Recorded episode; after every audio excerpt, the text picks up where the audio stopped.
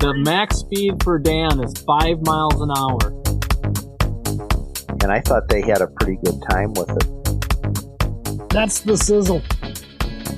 Yeah, you're gonna have to start your own club. Now I gotta join the other club. you get all your moves lined up, and then you go, "Oh crap!" It was actually Dan that pointed out to me, and he goes, "What do I do with this Great Northern cylindrical hopper?" You're listening to The Crossing Gate, the official podcast of the Twin Cities Division of the National Model Railroad Association. The topics and discussions are about the world's greatest hobby, model railroading. Here are your hosts, Thomas Gasior and Ken Zieska.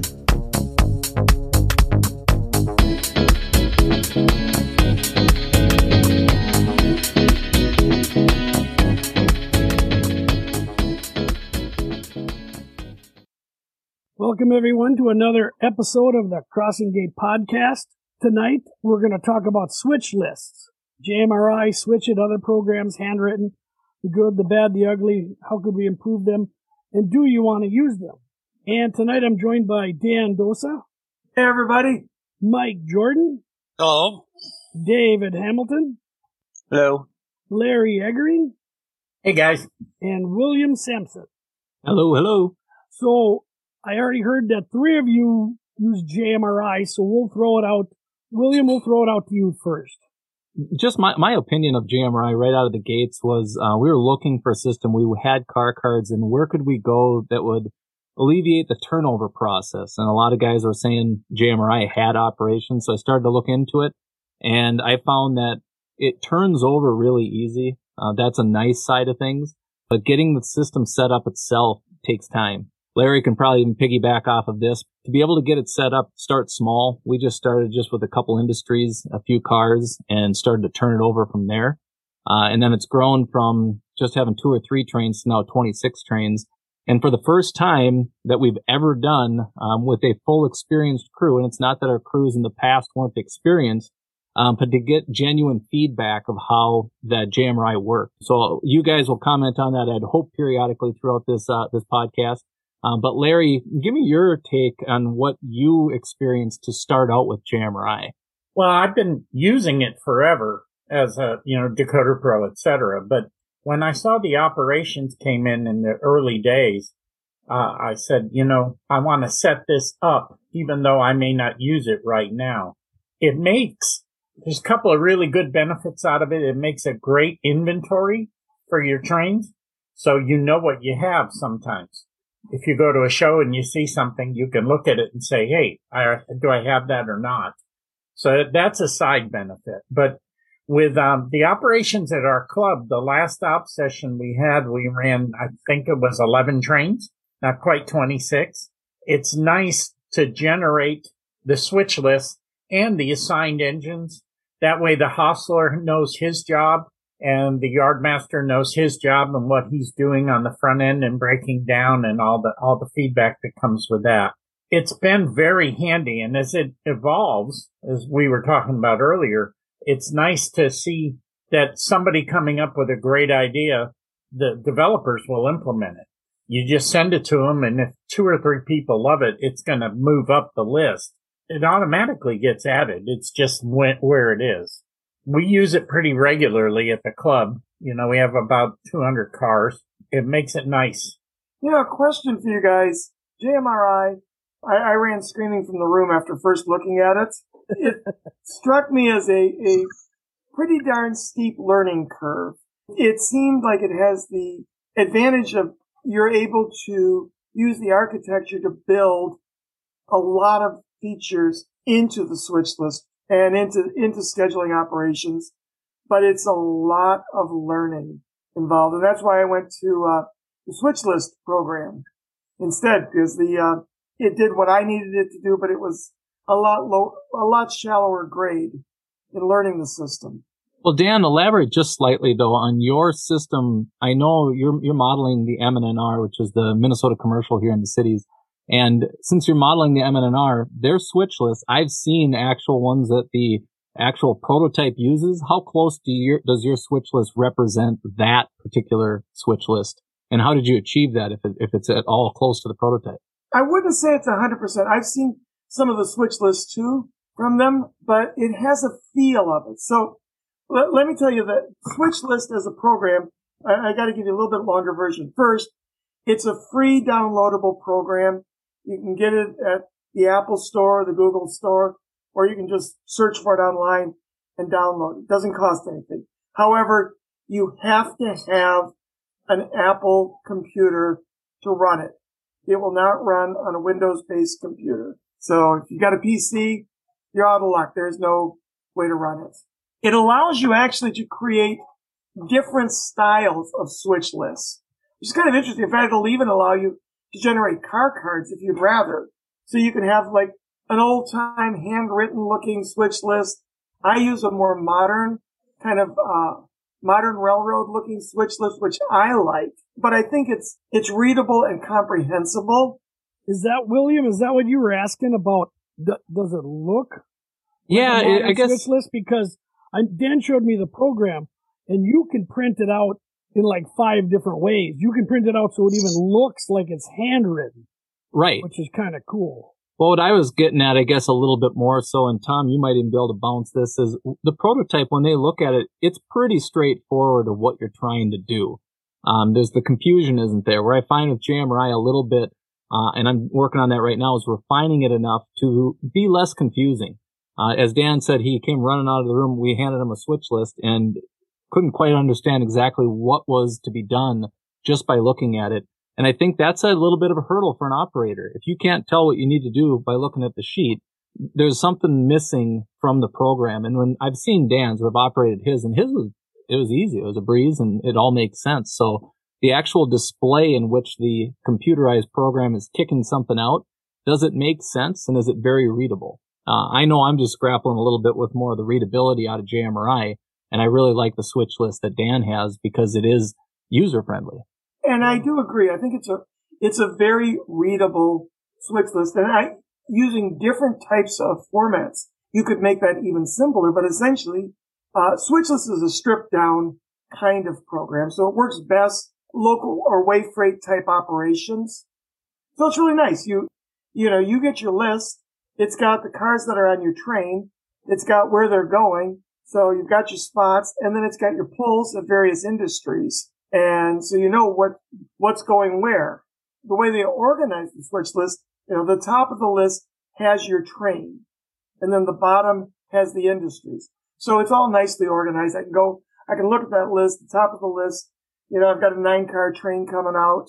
I can tell where the cars are going and I can tell which cars need to be pulled from the industries also. Yeah. So Dave, you don't work on with JMRI, right? You do car cards, but you've operated on switch list layouts. Yeah, there's I use car cards and waybills, and I've operated on now on bills, and there's a couple railroads in La Crosse that use JMRI. You know, so I certainly used it a few times. Are you comfy with it? When William handed you your clipboard, was that You know, I think the first minute or two, it was kind of like, am I holding this right side up, or what do I have to do? you know, and then about two minutes into it, I realized and grasped pretty much what I was supposed to do. However, you know, when I got toward the end of the run and I ended up in the Willmar yard, I think it might be because there had to be some manual corrections on the list that Bill acknowledged, but I missed dropping a car in Willmar. The yard, for whatever reason, both of us missed, you know, the meaning the yard master and I both missed that I had dropped the car. So I noticed it when I was leaving. And quite frankly, I sort of hand bombed it back over there. So at least the paperwork would stay the way it needed to be. But I think, again, because it was the first real pass with it in like two years, you know, I think if, if we used it again or the next time I used it, I wouldn't hesitate. I had my focus. I knew what I had to do. Yes, I missed one car, but I noticed it as I was leaving. I think it wouldn't be a problem to use it again. And it was, I think it, you know, it's funny because I'm, I'm starting to think, well, I, I already used Decoder Pro, so maybe I should start experimenting with this, you know, and, and just for the heck of it, see how much work would be involved in trying it on my railroad. But I, I think that's going to be a tomorrow project because there's so many today projects, you know. But I wouldn't rule it out going forward. A submarine so. project. Now, Mike, you were in the same boat as Dave. You got handed the clipboard. How did you feel with that? A comfort level? Did you understand once once we all figured out which way was east and west? It was kind of it was easy to um, figure out, and I think I might have been a, a little ahead of the curve because uh, Bill had sent out emails about what he was doing and how he's making the switch list. And so I kind of studied him and, and made some comments. So I, when he handed me the switch list, I was uh, familiar with what I was supposed to do. Of course, then I had the job that matched my capabilities, which was running through trains that didn't have any switching. So. I'm sure that wasn't on purpose. well, you know, Mike, you had Catbird C because you run my program and used my switch list, and you've also used the JMRI. Any opinions on which you found more user friendly? They're equal. It's just when you're looking at the switch list, you just try to be familiar with what you're reading. I guess I always say I'm a reader, but my comprehension is uh, difficult. And so when you're working with a switch list, there are a couple questions at the beginning that kind of clear up what questions you have, and then you just, you know, carry on. The thing with switch lists that is good and bad is you can't cheat it. It has to be done exactly as the list says. With car cards, a little bit forgiving. I guess that's the downside and the upside. You really got to pay more attention with a switch list than you do with car cards. A little more self-healing. So, okay, William and Larry, I'll go to Larry on this. Maybe you can describe quickly what's, what does people get when you hand them a JMRI switch list? Like William oh. did. I was a dispatcher, so I didn't see one. I just saw these sheets with a lot of green and yellow and numbers. So when you make up a train for the club, and someone has that sheet, what are they looking at top to bottom? At the top, and I'm working from memory. Okay. It's been a month or so. At the top, it gives you the, the train name or, the, you know, whether it's a turn and all that. It gives you at each stop, it tells you whether you're dropping or setting out, well, I'm sorry, top, and then it gives you the inventory list of what your train is leaving the yard then it'll give you your stops one at a time. and It'll tell you if you're dropping off or picking up and the colors change based on whether you're dropping off or picking up. And then the next stop, the next stop until you get back. If it's a, if it's a terminus train, then it gives you, you know, your ending terminus point. Is that about it, William? Is that kind of what you've designed in there? What, what are the colors? Cause the green. Yeah, I, I do green for pickup and red for set out uh, and then blue for an online move, which is just from one industry to another or moving within an industry. The overall structure that the operator is really kind of looking at is obviously the switch list for the engineer. Uh, but there is also, we have switch list for the yard masters. So each yard master has a list of the trains that are going to be showing up at his yard. Dan was the only recipient of the accurate uh, switch list, so he was really successful in his jobs. Now we had a little printer issue, some ink ran out, Greg and Joe Binish both were handicapped a little bit because Joe only had half a one and Greg didn't have one at all. so as far as the yard master is concerned, that guy wants to know what trains are coming. Uh, and that's the same type of thing. It's in green and red. And from the top down, it's from the trains as they're arriving and which ones are going by. So he's basically pulling and sorting based on that. So that's kind of what you're visually seeing. Now, Mike, you were uh, handicapped as well because he actually was handed a prior uh, printed switch list because realize that the computer world isn't flawless. And the night before the session, I ended up running into a, a, hiccup where all the locations disappeared on the computer. So I didn't have any locations, no destinations. And for the life of me, couldn't figure out why this had happened. The next morning, I had uh, some printouts that we'd already printed out. And I looked at those and says, well, we can't use these. And I set them aside. And then Tom was working as the dispatcher and I walked over and I grabbed my sheets well, conveniently, I grabbed both stacks of paper and then I looked at it and I says, well, Mike, here's your job. And I handed him the previous one and I go, Joe, here's your switch list. And I handed him the new one. So neither guy actually had accurate information that was going to be melding with each other We didn't find that out until Mike showed up in Union Yard. so hiccups can happen. That would be a little bit of a downside, I would say, on, on the switch list side of things. If the guy doesn't have the right paperwork, he's not going to do the right work. I, I will say, I, I, want to throw in there for those of us that do use switch list. I, I personally, and I'd, and I'd be curious what the rest of you say. I really prefer switch lists to car cards with a layout like mine. I find car cards I'm fumbling with them and I'm trying to keep track of what's going in and what's coming out. I'm lining them up along the edge of the layout and stuff. And it, it's, you know, I'm, I'm always feeling like I'm one step from catastrophe. When I look at my switch list, it's like, oh yeah, I'll get that, I'll get that, I'll get that. It's, it's just, for some reason, for my simple brain, it makes me feel happy. And on my old layout, I used to handwrite them. They were, it was a pain but I'd take my handwritten switch list and I'd be perfectly happy. Well, let's talk about the ergonomics of it and do you want a handful of car cards or do you want a switch list? I always thought switch lists were what I call elegant because that's what you work at. So Mike, we'll go to Mike. You have, you know, we've operated on layouts. We have a clipboard or a switch list. What do you think is the best way to handle a switch list and how would you want to have it? When I first started operations, I didn't have car cards, so I did make switch lists. And like Dan said, it took a lot of time. And it was just one of those things that I, I was so tickled that I discovered this method of making a switch list. I didn't realize everybody else did it too. So it was, you know, a discovery that someone else had made that I finally found out.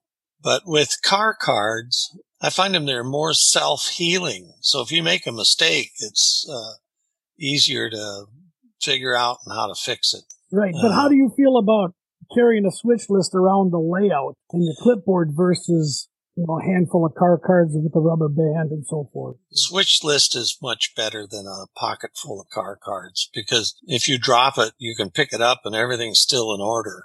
So That's true. That is true. Yeah. So, um, and I think it, it really is more prototypical to have a switch list than a pile of cards.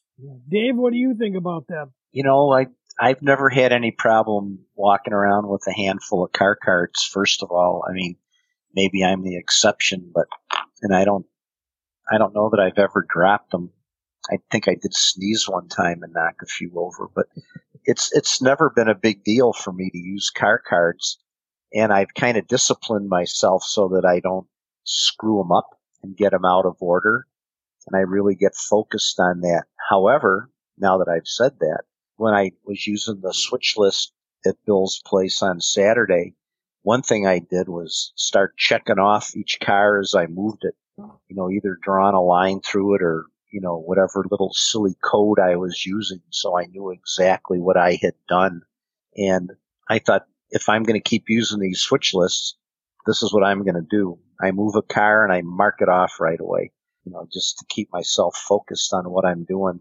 It worked out fine because we had clipboards to hold them. A couple times I was a little bit concerned about where to put it, meaning this clipboard when I was reaching in to uncouple a car or, or whatever. So that's something I think you have to think about when you're using those clipboards. Either have a smaller clipboard and fold the switch list, have a, a Velcro or a hook thing that's easily noticeable so you can hang the thing up. You know, just because all of a sudden you need three hands. I have a little apron that I can wear when I remember to bring it, you know, when we're doing car cards so that's pretty easy to, you know, to keep the cards in the apron pockets, you know, and keep things sorted out that way. Switch lists, I, I think I could get into that.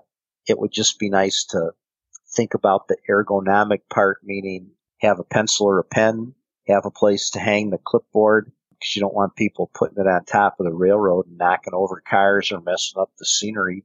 Once you get past that, I think I could get into using them more. Yeah. That's the bottom line. But then again, car cards, they're the old standby, like Mike says. Yeah. You know, it's they're, they're self healing. Yeah, they have a bunch. Each has pluses.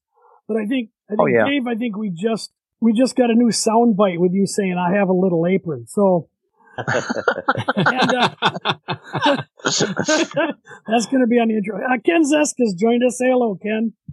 Hello, everybody. Good to see you tonight. Hey, Ken. hey, Ken. Hello, Ken, back from the NP convention. So, Ken, what's your idea of switch list? Do you use switch list or JMRI on the uh, your Northern Pacific line?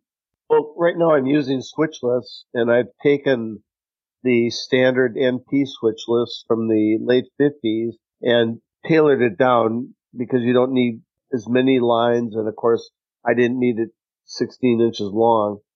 And so it fits on a small clipboard. I'm happy with that. One of the advantages I can see the car cards is the cards are right there. And if you just flip them, it's easy to get going. I have to, uh, go and just walk through, do an inventory, and then set up my switch list manually. I'd like to try the uh, JMRI, and I, that's why I was just when got to be in town this last Saturday. Uh, I've heard that it's a challenge to get started, but all computer programs are. But I, I would just like to walk through how that's done. It, it sounds interesting. But like Dave says, I encourage people give them a pencil and a clipboard, and when you do a task, you line it out and I usually block the cars for the industries on the switch list, and then uh, the yard crew is supposed to block the cars to match the switch list, and often that happens. But if it doesn't, the train crew can see uh, what the suggested order of work. I think is helpful. I think so too. I'll go to Larry. You mentioned the club, and this was in my mind too. Of with a club, you have so many different people with different skills and we'll just say varying levels of operation skills. How do they like JMRI? Do they take to it? Do they all understand it or has it been a tough sell? No, we actually have some guys that have never run a true op session before. And typically what we do is we make them the conductor on the train with, with an experienced operator. They both get a copy of the printout and they can compare, you know, as they're doing it and explain why and how things are done.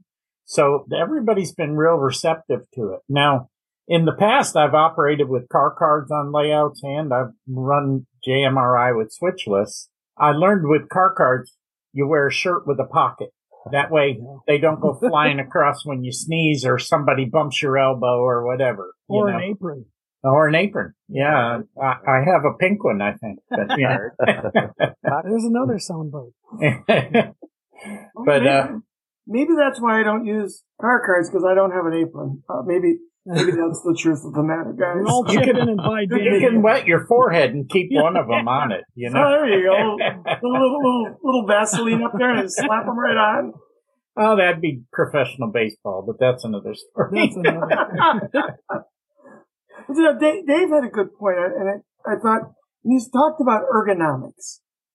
I think whether you're talking about a switch list or car cards, that there's no substitute on a layout for good ergonomics. Leave a good trail of breadcrumbs for your operators. Right. A lot of times the operational system is added as an afterthought and or without a lot of thought. We can get away with that on our own layouts because we know the layout. We're familiar with it. Well, you know, of course, you know, that's where Willmar is. Look, of course, that's where Akron, Ohio is. Why? Because I built it. Uh, but you know, we uh, go, going to a brand new layout and everything is unfamiliar does take a little bit of adjustment. And unfortunately, the, the person who I always thought was the master of the ergonomics, and this is Greg Dahl, who's not here. Greg does just a fabulous job. He uses car cards, but his ergonomics, schematics, boxes for the cards and everything is just so wonderfully laid out. It's a delight to run. And, and I think that's a big part there, Dan, is that's an, your experience that the operator is having is kind of partially responsible to the owner and how they set it up. Uh, you mentioned Greg Dahl. He just even lightly said in the Willmar Yard, he says, it would be nice to have a throttle, like a pocket right here.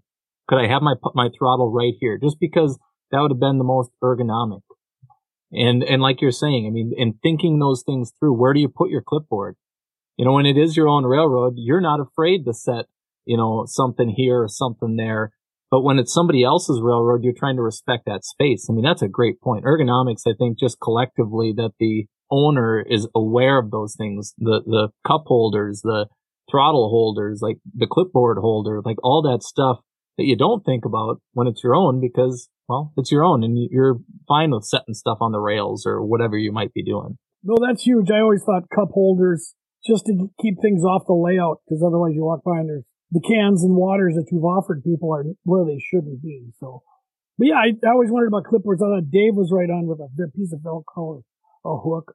Because if there was a hook in the aisle, I would find it. I know that. So. so, like Mike, you were talking about switch lists. I've heard people with car cards. Joe Binish used to bring this up, where they take the car cards in the yard and they would make a switch list out of that by hand. Has anyone ever seen that? Round of crickets there. Okay, maybe Binish is the only one there, but. Now, years so, ago, Dave Zune used to have a railroad that, you know, I can't remember, the St. Paul Terminal Railroad or something like that and he had a position where there was a you know a clerk that handled the car cards for all the cars going everywhere. A couple times I worked at you know doing the trim job in the yard or the class job or whatever, and he was constantly whoever was the operator would be writing out new switch lists and handing them up to you. None of the operators ever touched a car card. You know, these, he was handwriting these switch lists and he could knock them out, and most of his clerks could really do them quick. I mean, I, I can't remember exactly, but I'm thinking it would.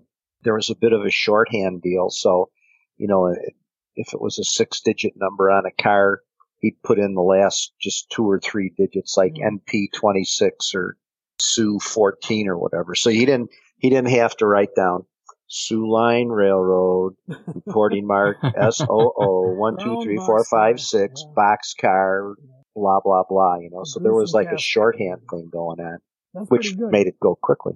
How about not? How about not knowing guys' cars on the railroad? Then in, in an application like you say, it says Soo 14. If you're dealing in the modern era, there's so many different types of cars that are out there. Did you guys struggle at all by looking at a switch list and then looking out into the mass of cars and saying, which car am I going to move? Well, I didn't. Uh, your switch list listed what kind of car I was looking for. You know, I've got, you know, a couple times where I grabbed you and I said, you know, I'm looking for a Soo Line 50 foot box car. I, have got no car, no car that matches that anywhere in my yard. Those things that are helpful. The one thing I had to do with the switch list program was a little odd.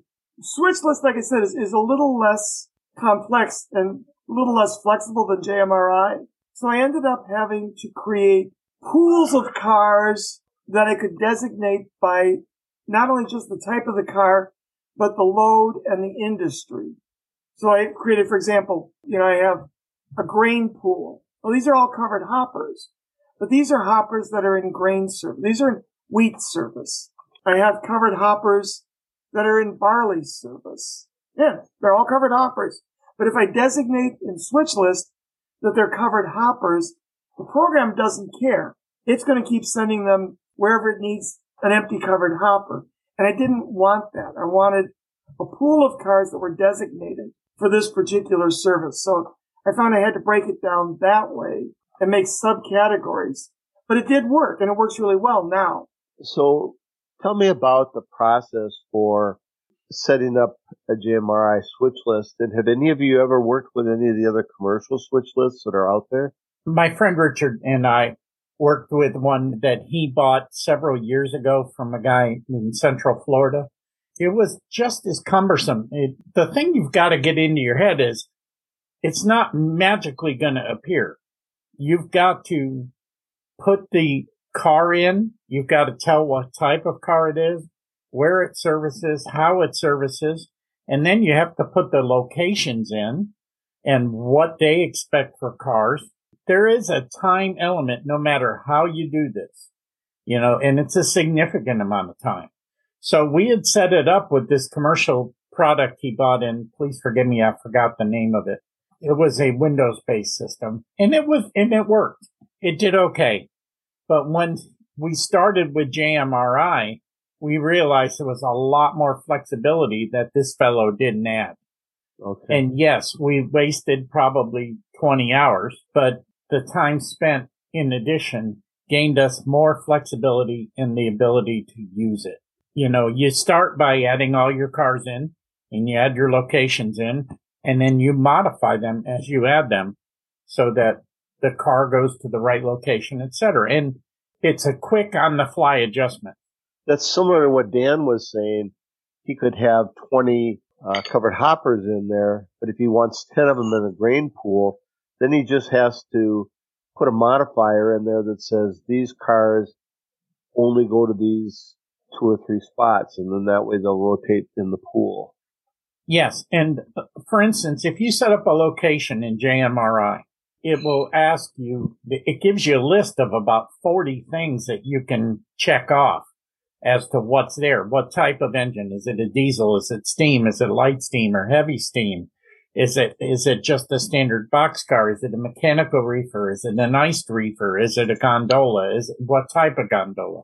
All those things are there. That's where the flexibility and the time comes in. It takes some time, but once you, if you've got the same type of industry in another location, you can just duplicate that one. You don't have to go through that whole thing. You can just change the okay. name and add the, add that industry. So Ken, you know, and, and I use SwitchList. I don't use JMRI. Okay. And what I found with that program was I could use their designations of freight car types. You know, G for gone. I think XO is a box car, uh, TR tank cars.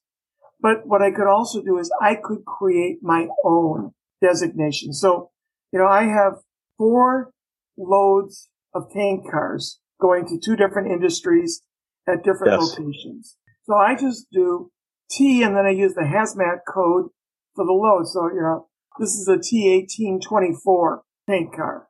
What is that? It's a tank car carrying potassium hydroxide. And that works well. And I'm not limited by the, what the program tells me I can use. You know, the, I can set up my cars any way I want, which is also handy if I want a pool of cars, which maybe I have an industry that gets multiple types of cars, but I just want those cars all going to that industry.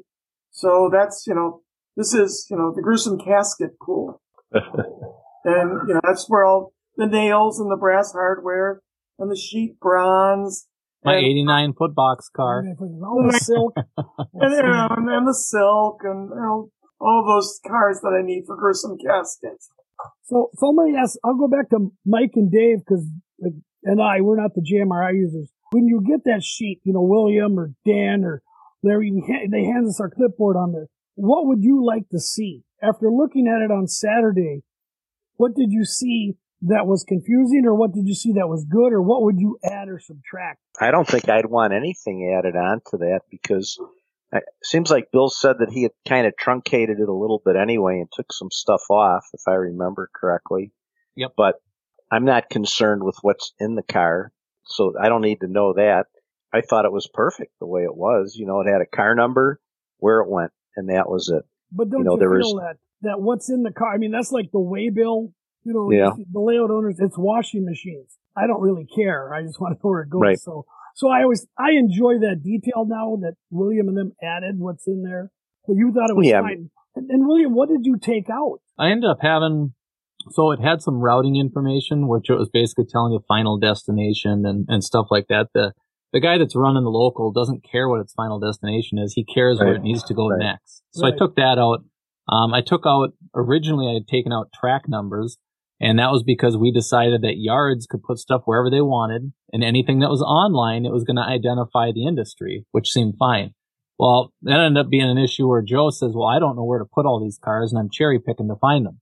So now I've added the track numbers back in. And actually, to Mike's point, Mike uh, was really good about telling me about my own railroad is to skinny down the information so you can take that eight and a half by 11 sheet of paper, fold it right in half, have the important information on the front, and on the back, if you flipped it over, you can see the car color, the car length, and that type of stuff. So that's how I truncated it to become more, I guess, user friendly, but eliminating all the excess. I, I went with more abbreviations so covered hopper is C-O-V-H-O-P. A guy hopefully can read that. Box is just box. Um, but Ken even made a great point when we were vetting some of that. Soo line has reporting marks that say either S-O-O or S-O-O-L-I-N-E. They could have numbers that are in the exact same thing, but the railroad's using those two different numbers or words rather as, you know, two separate banks of cars. So with that, if I go to AAR codes, are we as operators going to learn and know our AAR codes? Yeah. Or is that become, you know, back to the abbreviations? And I decided in this particular application, I'd stick with the abbreviations and we'll challenge you guys later. yeah, I like that. So, Mike, what did what did you think would would be better, or you know, added or removed to your sheet when you were handed that clipboard? It worked out. I like the simplicity of the just information you need to know to pick up and spot a car. Everything else can be on the other side of the fold. If it's an open load and you're confused which flat car, you can unfold it and then look at the load and guess that lumber's going to go to the lumber yard and pipe's going to go to the plumbing supply house, you know. What? Um, I But- hope so. yeah, I hope so. Yeah. So it was the abbreviation and just keeping it simple works best. On the list that I had, it had a spot you could check off, but I tend to just draw a line through everything and then I don't get confused uh, about where to set it. So I think that keep it simple. Uh, you know, the old kiss factor is, uh, is probably the best on, on switch lists. I would like to see, you know, Larry, you said you've been using it at the club so long. I would love to see what yours looks like compared to Williams, compared to somebody else on JMRI. You know, the longer someone's been using it and tweaking it, what do you see and what you don't see? Next trip up, I can print out a sample switch list and to a PDF file and send it to you. Yeah, that would be great. I would like to see it. You know, I'd like to see more of Williams so I can get a, you know, a hint of what a way freight looks like or a road train. Well, it's that, that exchanging of notes. I'd like to see it too, Larry. I, uh, I know just even in general for simplicity is one thing, but even just the time for the turnover and then even kind of when Larry, you talked about setting it up, anybody that has JMRI and uses Decoder Pro, you have the operations already. It's in the system. We just have to There. kind of start plugging away and using it. Um, my advice to anybody that's even considering it and even using Dan's program is start small. You start small and start to build it up to get to the point you're at. Uh, you know, Larry, you said you guys ran 11 trains. That's, I think that's pretty impressive. We had 26 available to run, but Tom, I think we only made it through maybe 13. We made Yeah. it, made it about halfway down the list. And that's because I'm trying to slow down the pace of operations. I have no expectation. My dad doesn't either for us to try to run all 26. If it gets that far, great. But, uh, I guess a question to pivot back towards either you or Ken, um, when you guys are setting up for an operating session, Ken, yours, I know you're handwriting yours out. Larry, I know your club has yours printed out. How do you plan for how much is going to be done with the handwritten switch list or even in your case, Larry, printing them? my planning is done that I enough work there to get everybody off on their first job, and then I have several backup jobs. The cars that are coming back and then creating the jobs past that are the jobs for the active staging yard. So that way that person has something to do. So I'm actually cycling cars that come back in, back out again. Uh, for us, what we do is we do a crew call to see who's coming. And then we build a couple of trains per, and that way you always end up with an extra. The yardmaster, when I was yardmaster two out of the nine times roughly, I found a lot of the guys would show up, you know, when at the start of everything else and the trains are not ready. The yardmaster has to have the trains ready when the crews show up. So the mandate is now the yardmaster comes in 30, 45 minutes early. Richard and I often, and because it's a club layout, cars are not always going to be where JMRI thinks they are. So we go up a day before and we literally go by location in JMRI. It's real simple to change where the car is. So we just, I go to, to this area and then I say, okay, Richard, I've got this one, this one, and this one. And he goes in and makes sure they're right. If they're wrong, no big deal. It's just clicking a button. So we get all that done before we ever print the switch list. You know, there's work involved in an op session. I don't care how it goes. You know, the front end work is always there. But that pays off very, you and Ken are on the same page. It pays off. Yeah. When you have your little brief and then you hand everybody throttle. And like Mike says, people just want to turn. You have to get trains moving. My question too, because now Ken and Dave and Larry at the club, you have layouts you could have continuous running. Do you need JMRI and William too for the Empire Builder or a unit coal train, or can you just run them as an as an extra or something? You even have to print out, you know, if a passenger train is not picking up or dropping off, 20th Century, the Builder, unit coal trains, do those need to be entered just for the timing or anything? Well, like Mike, you ran the potash, and the potash didn't have paperwork. I handed him the throttle. I said, "Here's the potash." Told Tom that you can let him go whenever you want as the dispatcher. And Mike tooled across the railroad and eventually got himself into West Staging. Now, Dave, he started out with a local. My dad and I, before every session, one of us at one point, I usually send it to him and he'll just, I just print it out for him at home and he builds the local. So that local's ready to go and it doesn't put it on the yardmaster to try to build that thing. Yeah. And, you know, as far as a, a getting a session ready, I got to point to Dave or uh, to Dan rather and ask you when you set up your session, what do you do to get it with your switch list? I know you have kind of a fiddle yard situation where you're putting cars onto your railroad. How do you set that up and how long does that take you to get ready using your switch list program? It's a fair question. Usually the cars that are on the layout, on the visible portion of the layout at industries is not changed from the last session. Occasionally a car or two will change in the program. Lord knows why. So I just have to check them, you know, make sure everything's lined up according to Hoyle. Then I have to, uh, but I do have new cars that could be rotating onto the layout coming in from hidden staging. So I've got to pull the staging trains out, take off any cars that aren't going onto the layout and replace them with cars that are going on. You know, the switch list program itself, no big deal. I generate the switch list. I'm ready to go. What I've done is I've collected a series of uh, non-blue tubs so that I can uh, I can keep similar pooled cars in the same place. So when I'm, you know, if I need tank cars that are going to Hawkins Chemical, I, I've got the tub. I know where they're all going to be.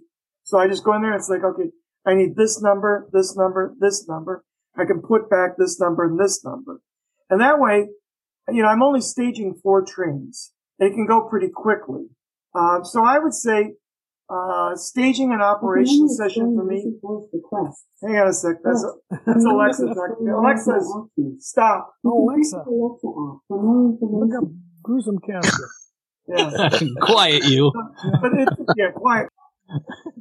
Uh, but, um, but yeah, I, you know, it takes me maybe 30 to 45 minutes to stage the four trains for an op session and I'm ready to go. Um, and I actually find it, since I've got the cars organized now, I actually find it kind of relaxing. And because Switchlist will not select locomotives, then I can go to my locomotive roster and, and say, I'm going to use these locomotives because William Sampson just programmed them for me and they run really well. So I think I'll use those. Now, do you find it, you know, Larry, you know, Mike, I was going to ask you, how do you feel about you're the guy we picked just to run a train. We don't trust you with paperwork, but I, I do like the fact that you have some layouts where you can just run a train. And I suppose Larry at the club, like you said, operator's proficiency. You know, here's the passenger train. Ken Zieska, you know, here's the pass. But I know Mike even asked, can I have a run through train to learn the layout? You know, that's what I would like. Give me a unit coal train. Mm-hmm. So I know that I'm going from Jacksonville to Tallahassee to wherever. But Larry, can people just run trains during an op session, even if they ask the dispatcher for permission without being part of JMRI? If they give, have a unit train or something? Yeah, if we had a unit train, yes. As long as he coordinated with the dispatcher, he can. It would be run as an extra. And we, our layout's pretty good size. It's 15 by 50. There's only two choke points on it that are a real problem, but if the dispatcher's on target, really not a big deal to have the extra. Yeah. Honestly, it's not come up, but it would not be hard to handle. You know, the dispatcher can handle it because we have a, we have a, a whiteboard magnetic board where, you know, the look, all you have to do is add the train on it.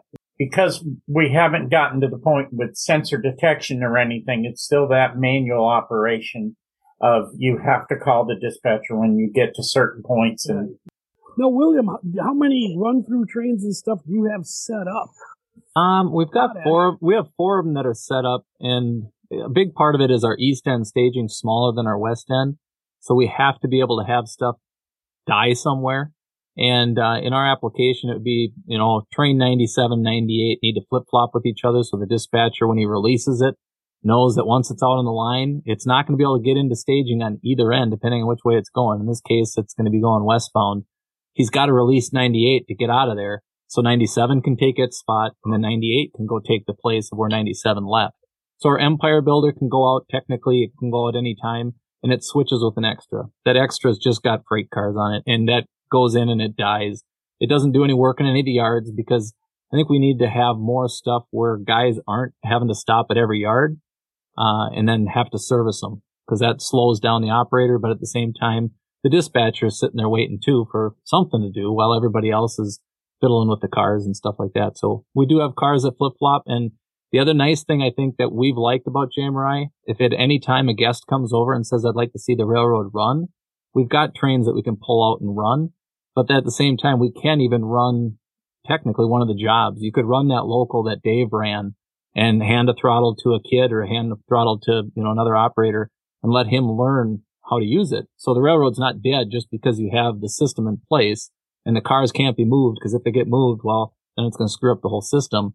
They just print it out and they can treat it just like any other job, but they're just doing it by themselves. In some cases, my dad will even just do them by himself. You do have stuff that can move freely and that's kind of nice. I don't know if Larry, you have that or Dan, if you're able to kind of just run your railroad without having to handle or work with the switch list? We do that. We run without working with the switch list, but you also, before the op session, have to make sure that, you know, things are where they belong, etc. The sure. other thing we threw in is we threw in a local passenger run with a doodle bug on our last operating session between three places. So that kind of threw a monkey in the wrench that a lot of the guys who, you know, were not calling when they fouled the main line you know, all of a sudden there's a passenger train coming in there and they were like, Ooh, maybe I should move, you know, yeah. and it kind of forced protocols to be followed. Not a bad thing in any way. You know, nobody gets yelled at for doing it or anything like that. It's just, it makes you kind of emulate the prototype a little better. Can I, can I ask, Will and Larry, when you're using JMRI, are you selecting the cars that are moving on the layout, or is the program selecting them? Because on switch list, it's it's a random generator. The programs, it's, in our case, it's the program's picking it all. So okay. if a train goes into staging, it does all the, the, the swapping and you can check a box. As Larry said, you can tailor the thing as much as you want, but you can check a box that says block the cars for drop off destinations. So when it goes into staging, it doesn't come out as the dog's breakfast, as Joe puts it it comes out as a train that's ready to be blocked. So it'll see Willmar first and then it sees the next yard first. But the key there is that the operator or the cars that are staged need to be in the order that the system wants to see. So a lot of times I'll pull a cut out, look at it and go, Oh, it needs to be in this order. And we'll just fiddle them through, shove it back into staging. So now when it comes out, it's going to be ready and blocked the way the system wants to see it. Yeah, we do exactly the same thing. If that we leave it kind of up to the yardmaster, except for the other locations. Uh, we'll make sure they're in order also. But yeah, it's, it's random generated and, and you can actually put in how long a car sits in a, a location, etc. So, you know, not every car moves every time. But I found that to generate enough operating interest for the sessions, I pretty much want them all to move in one day. So here's the last question, then we'll bring up everyone's final point is I used to dispatch on a layout that had a program called Ship It, early JMRI. And people would, like, if they're going from town A to B to C to D, every now and then we're humans, we'd miss a car. So there'd be a box car at B that had to get to E. My point was, well, I'll just write an order for the next westbound to pick up that car. You know, a handwritten order. Here's a note. You got to town the depot agent hands you this, that car's got to go. But the layout owner wanted no part of that. He would just pick it up by hand and move it there. Is, is that something, I know you guys said hand bombed on Saturday, but is that something that you'd ever want to work into your system? Some handwritten notes? I know Dan and I have talked about some faxing or some extra things like that, but I just, I thought, well, here's a kind of a realistic way we can cure a car in the wrong place, even on a computer driven program. I do it all the time. You do okay. I, I, if, if I the switch list generates a list of cars, and I'm not really happy with the train, I think, oh, that's too boring. Uh, pulling out four cars, that's going to be too easy. I'll just, you know, say, okay, the yardmaster just penciled in at the bottom. Oh, and by the way, since you're going out there, since you're out on the Hennepin line, would you mind dropping off these cars to this location? Yeah. And so I can just add them. I added a third track for, uh, on the Hiawatha line, uh, for Schreier malting that essentially is an overflow track. And, I, and then I wrote the program or configured the program such that the tracks, the, the, the actual tracks for the covered hoppers at Schreier malting are longer in the program than they are in reality. So that occasionally cars end up in overflow and they have to deal with that. And, and what I do is I say between sessions, the Schreier switcher has to switch out some of the cars that are already there with these cars that have been off spotted. So it can just add a little operating interest. Yeah. Okay. So you can hand bomb some things. So we'll wrap this up and I'll go around and you guys can tell us what to think about switch list and JMRI based on your experience. And we'll start with Ken. Anything you like or dislike about switch list, handwriting or computer generated? Well, I, I like the handwritten because my layout has a limited number of cars. But I, I will tell you one thing I like about the uh, conversation tonight is I picked up a couple of just operating tips that are pretty neat. And the other thing that I just want to mention, and, and William, you said this, if somebody that's listening to us has never tried this, the handwritten switch lists are an easy way to get into operations without a lot of setup. So you can tiptoe, put your little piggy in the water without having to drown yourself right away. So uh, do things like that to help you just see what it is you like to do and don't like to do. So, uh, so that's pretty good. And then are there some online help groups for people that are using JMRI switch list? Yeah, there's uh the the. It's a hey, Larry, you're gonna have to correct me if I'm wrong, but it's the I think it's JMRI user or ISO group, and they okay. uh they are phenomenal. Like I've asked stupid questions in the past, and they'll come back and say this is what's happening, and explain okay. exactly why a car is not moving. And the community in terms of help is, it, it, I think it's great. Great. Yeah, it's in groups.io, groups.io. Uh, the JMRI group, I mean, they help with everything and good. The developers monitor that. So you're not just getting help from a guy who's done it. You're getting help from the guy who wrote the code to, for that operation. So that it's phenomenal. He's Dan, right. is there a help group for the Switch List program? There is. There's a Switch List group on Facebook. Again, helpful. The uh, uh, administrator is in contact with the developer of Switch List. They do sometimes add some things, but you can ask the people who are using it when you come up against a problem. And I've, I've gotten good feedback. So that's been helpful to me. Yeah. They haven't answered all my questions yet, but that's probably because I keep firing questions at them too quickly. yeah. I I joined the the pins on cars IO group, but I'm the only member. So, um, Mike Mike Jordan, what do you think about switch lists and everything else here? Good, bad, or different? I think Ken brought up a good point. If you're getting started in operations, to handwrite a short switch list just to move cars from point A to point B or out of staging to an industry is a great way to get started without investing a great deal of time in doing way bills and car cards. And even if you have a small railroad like Dan, switch lists are perfect because uh, you can actually handwrite them and you don't have to use a computer to do it. I use car cards. There's an awful lot of switch list in handling the car cards. It wouldn't be hard to go that next step to just figure out where the cars are going and in a switch list. It, it's time consuming. I've done it. Uh, you mentioned hand bombing cars to balance things. I used to do that. Now I actually write a note and stick it in the car card and say, okay, this is in the wrong spot. It's your job to move it to the right spot because the other crew didn't do it right. I like your idea of if you're the dispatcher, you can write a note to the crew to move a car to balance out any computer system. Malfunction. No, I like that too. Dave, Dave Hamilton, what do you think about switch lists JMRI? You know, I, I really enjoyed using it. I'm always open to doing new stuff, whether or not I have my apron on. And I don't see any reason why I would shy away from using switch lists in the future.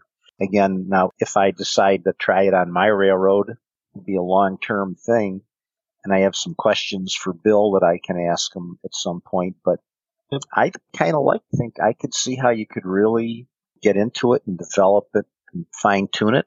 A thumbs up. Dan, what do you think about your list? You like that? Well, I, have used three systems. Used Will's JMRI. I've used my switch list program, and I used a handwrite switch list. I like switch lists personally. Uh, that's that appeals to me both in a sense of realism and in a sense of it makes intuitive sense to me when I'm working. I think the point that was made, I think Dave made it, is, is the one I'll come back to as, as my concluding point, which is no matter what system you use, and by all means, for anybody out there who hasn't tried this, write up a list for moving five cars. It's fun to move like you have a purpose. That's what operations all about. Moving like you have a purpose. For layout owners, Dave's point I think is really important. Ergonomics.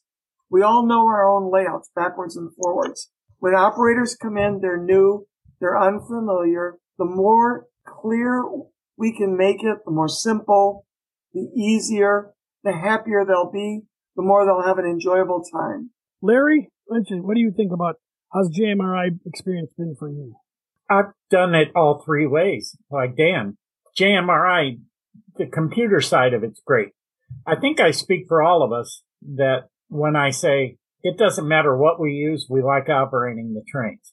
Yeah. And however yeah. you get to that point, it doesn't matter. It's what's comfortable for the individual. You know, I like JMRI. It's been handy. It's been good here on my layout, even just doing little short, you know, switching assignments the negative sides of it are minimal and as are most of the programs because you know the guys that are writing this stuff are getting feedback from the from the people that are operating it so they will constantly improve it yeah i think that's a big plus. plus and william what do you think um i think collectively i mean I, am I'm, I'm biased to liking JMRI because i use it on my own and my dad's um, but the thing that i've liked about it the most is my ability to just print out a switch list in my own railroad walk in there and just switch cars. I don't have to turn any paperwork. I don't have to do anything. I just hit print. I walk in there. I can start moving cars. I finish the job, turn it off and then come back to it again. But I guess secondly is seeing it in action on my dad's railroad with, you know, a large group of you guys and seeing the feedback. And I think Dave commented a while back about one of his favorite things was watching a railroad come to life. And for me, that was probably one of the first times that uh, Tom was the first time anybody outside of myself and calling the electrician to do the dispatching. So that's letting go of basically the control of the railroad. And having let that go, it's obviously it's a little nerve wracking to start with, but he hopped on it and took off. And uh, Dave, you're right. Watching a railroad from a distance, functioning and operating, it's one of the coolest things that I've experienced. Uh, but then secondly is actually watching my dad, who ended up at the end of the session, he ended up in the, uh, would be the hostler corner, but smiling, laughing, having a good time just because everybody else was all having a good time. And I think sure. that's the, the main thread that switch list car card. I don't care what you're using. That's what makes it fun. And I think to me, whatever system you use, as long as you're having yourselves a good time, you know, any issues that come up, they're going to come and go. We're, we're dealing with some of the ones that you guys kind of noted for us. Um, but one last thing, I'm going to spin this back to you, Tom, and you can take it across the goal line. But how was it being the dispatcher in JMRI? Because you're actually using the JMRI panel. He was looking at the JMRI trains that were being ran and then also integrating into our system to kind of function as the dispatcher with JMRI kind of running the, uh, the trains themselves. I really enjoy it. I like dispatching on JMRI systems because as a dispatcher, the bane of your existence is operators not OSing where they are. And I could see with those block occupancies, I'm like, okay, I know he's there. I know he's there. I know he's there and he shouldn't be there. So now I can go. And I thought it was just, it's, it's really nice as a dispatcher because I can watch the trains progress and I can make changes. You know, I, I'm only going to give this guy so much rope. Okay, he's doing what he should do. I'll give him three more blocks. Yeah, I, I really like it. I appreciate the work that people put up into signaling for CTC or blocks or, uh, you know, control points and stuff like that. And so I think, let me see, what I'll re, kind of reiterate what we talked about was the ergonomics, some of the good, it alleviates the turnover process of car cards. Larry brought up a good thing. You have your inventory handy. So when you go to the, you know, the train show, you can see how many is in your blue tubs already. It'd be a great thing for a club with so much inventory because I think you can tell who owns the cars too. And, and I like the detail where you can generate an engine and what's in it and things like that. I think you have to get over, you know, Dan and I had the fear of looking at JMRI. You have to do so much on the front end. But once you have it in there, then you just slowly tweak it and adjust it and mold it to fit what you want. And I think it's all the work on the front end, you know, and like you said, there's night before bugaboo issues. Make sure your printer's working and clerks. But like, like Dan Aaron said, ergonomics, I think if you're going to have a switch list, plan for that. What's someone going to do when they get to Litchfield? What are they going to do with their clipboard? You know, when they get to Jacksonville, what are they going to do with their clipboard? I think it's a positive all around. Like you said, we just want to operate and JMRI takes away you having to set up a session. Does that sound about right? That sounds good. That sounds good. All right. Thanks for your input and uh, another good podcast, good crew. And we'll let everyone say good night. We'll get on with our lives. All right. Good night, everyone. Good night, guys. Night. Night. Good night, guys. Good night, Gracie. Good night, John Boy.